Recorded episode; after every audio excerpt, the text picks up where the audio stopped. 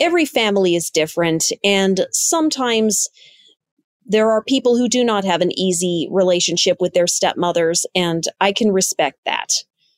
But what I would like to do is to offer support for all the good stepmothers who want to know if they're doing everything right in their marriage and raising their children.